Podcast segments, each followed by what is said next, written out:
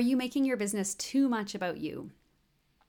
One of the things that I love about having my own business is that I really get to make it a representation of who I am. The idea of being uncaged is all about never feeling tied down to an office or a cubicle and getting to work from anywhere, getting to choose when you work and how you work and how much time you have off and all that amazing stuff. I get to include my dogs in my branding and fuck you if you don't like it. and I get to show up for my calls with a messy bun in my hair and a sweatshirt because that's just who I am and how I really live. And I would say that most of us start businesses because there's something that we believe in, something that we're passionate about, or a topic that we really care about. But most of us also start these kinds of businesses for ourselves, for selfish reasons. We want to have more time, we want to have more freedom, we don't want to have to answer to anyone, um, all of those things. But I want you to do a bit of a gut check on whether you're making it too much about you. In my experience, having worked with thousands of new coaches at this point, most of the time they're too wrapped up in themselves and it tends to get in the way of their business.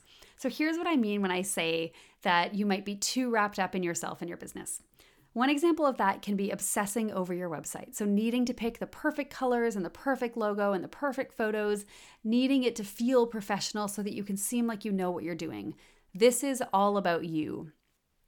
Another one is focusing too much on your creative ideas, trying to make your business encompass every single piece of who you are and smush everything together. So you're trying to smush together too many interests and passions and hobbies and things that you care about into one business to make it really feel whole to the point that it actually feels way overcomplicated and no one can even really understand what you do. Again, this is all about you.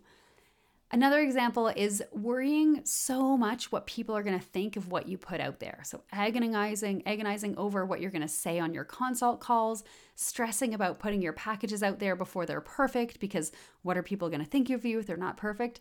Again, all about you. But here's the secret that if I knew this at the very beginning of my business, would have saved me a lot of time. Nobody really cares that much about you. They don't care what your logo is. When's the last time you actually hired someone because of their logo? Probably not anytime you can remember. They don't care whether you have the perfect strip, script prepared for when you get on a call to talk to them. They don't care about your life interests and your hobbies, and they definitely don't care about of whether or not every single piece of your life is in your business people really only care about themselves, and you're just a bit of a blip on their radar, another scroll on their feed. And this is a really good thing. This means that half of the things, more than half of the things that we do, don't really matter as much as we think they do. And this is the most important thing that you can understand. And when you realize this, it will change how you think about the time that you're putting into your business and the things that you're focusing on in your business. If you're starting a service business like coaching, your business is about your clients. Your business is about offering a service or a skill that can help them solve their problems. So, when you start to put too much of a focus on what you like and how you feel and whether everything you're doing accurate, accurately represents you, you're actually missing out on what's actually going to make your business successful, which is really zooming in on how your clients are feeling, what they need, and what you can create that will represent their needs. It can also be a total mindfuck spending so much time making it about yourself. We get into perfectionism, there's self worth issues that come up, and all kinds of other mindset drama that tends to get in the way when you're making it all about yourself. So, what if you took yourself out of it and simply focused on the people who are out there who need your help? Brilliant idea, right? I want to give you an example of this um, that from our co coach, Aaron Foley, who's our mindset coach and Uncage Your Business. This is the band aid example. Imagine that you're sitting in a coffee shop across from a friend and you're chatting, and they cut their hand on something and they're bleeding. And you know that you have band aids in your purse, but you don't want to seem pushy or salesy, so you keep them to yourself. Besides, the band aids aren't quite perfect. Um, they've been, you know, maybe in the box for too long and they're a bit squished, and you're not even quite sure if they're the right shape or the right size for the cut that she has. And you haven't even tried them yourself yet. So you don't actually know how good they are, right? So you're sitting there watching your friend bleed. She's searching around desperately, saying, Hey, I need help. Do you have anything? And you're keeping it to yourself because you're making the band aids all about you, right? This is not something you would ever do. You would just give her the band aid, imperfect or not, because she's in front of you needing help. So in your business, you want to just give people the damn band aid, okay? New business owners do this all the time with their services. They don't want to seem pushy. They don't want to put anything out there until it's perfect. They don't want to, um, you know, seem salesy and they hold themselves back from simply offering something to people who are telling you that they need it because they're so wrapped up in making it about themselves instead of about their clients. So here's a good exercise that you can try. We actually do this a lot on our coaching calls in our Uncage Your Business program with our students. So it often happens that students will come to the call and they'll be obsessing over figuring out their coaching process. So we want to teach you how to create a coaching process that you can use. And if you're new, this is hard. So we have a lot of students that come in obsessing over this. They want to figure it all out. They want to make sure they have a perfect plan before they dive in and they actually start working with someone. They want to know what they're going to say, what they're going to do with their clients, and exactly how it's all going to look. And what they think is that knowing this ahead of time is what's going to help them feel ready to actually start working with clients. It's not the truth. Nothing's going to get you to feel ready except just diving in and doing it. So, on our coaching calls, what we often do is we ask them to close their eyes and imagine that they're sitting in front of their client and their client shares with them what is going on for them and what they're struggling with in that moment. And then we ask the student, What is the next thing you would say to this client? And they always have a clear answer. It's usually some kind of coaching question or reflection that comes very naturally to them as a coach.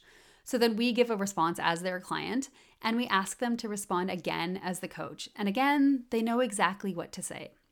This exercise is really helpful to show your brain that you do know what to do when you have somebody in front of you. And this is the key. When you're sitting in front of a real human, not an not an ideal client avatar, not a niche description, not an idea of who you might work with, but a real person, you're going to know what to do and you can trust yourself more than you think you do.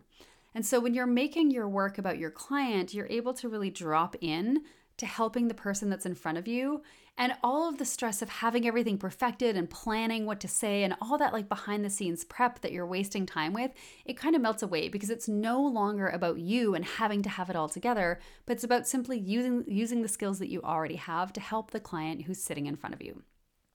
So how does this apply to your marketing? The idea of focusing on your client on your client is super important when it comes to marketing because just because you want to describe something in a certain way doesn't mean that your clients are actually also thinking about that thing in that way. Here's the thing you, as the coach or the expert, whatever you do, you have all kinds of insight and expertise about your clients' problems that they don't have yet. So it's important to put your, your language, like your coaching language, your jargon, your industry talk aside and get out there and start finding out how your clients are actually describing what's going on for them. So, what language are they using to describe it? What feelings are they having? What do they want instead?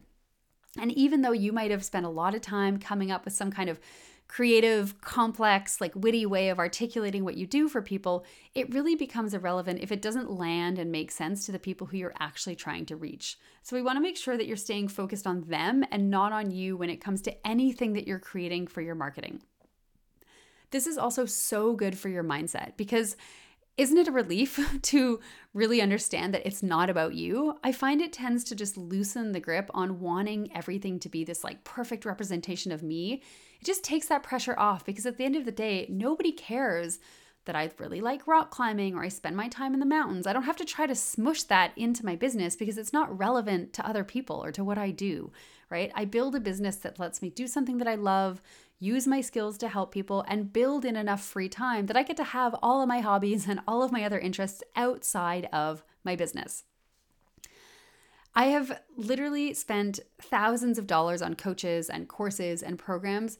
And the reason that I hired those people or spent money on those things was because they literally took the words that I was using when I was blabbing about my problems and what I was struggling with and they said them back to them to me in, in their marketing and they made me feel like they understood.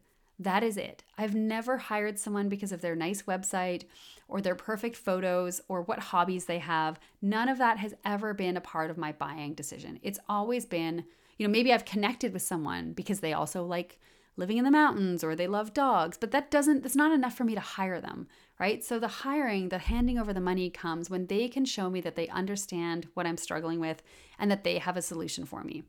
And your clients are going to spend thousands of dollars on you too once you learn how to take the focus off of yourself and spend your time putting it back on your clients where it actually belongs. If you want to learn more about how to read your clients' minds so you can sell to them more easily, make sure to check out our Uncage Your Business program. This is the program that's created for new coaches that we teach you exactly how to do everything that we've been talking about today.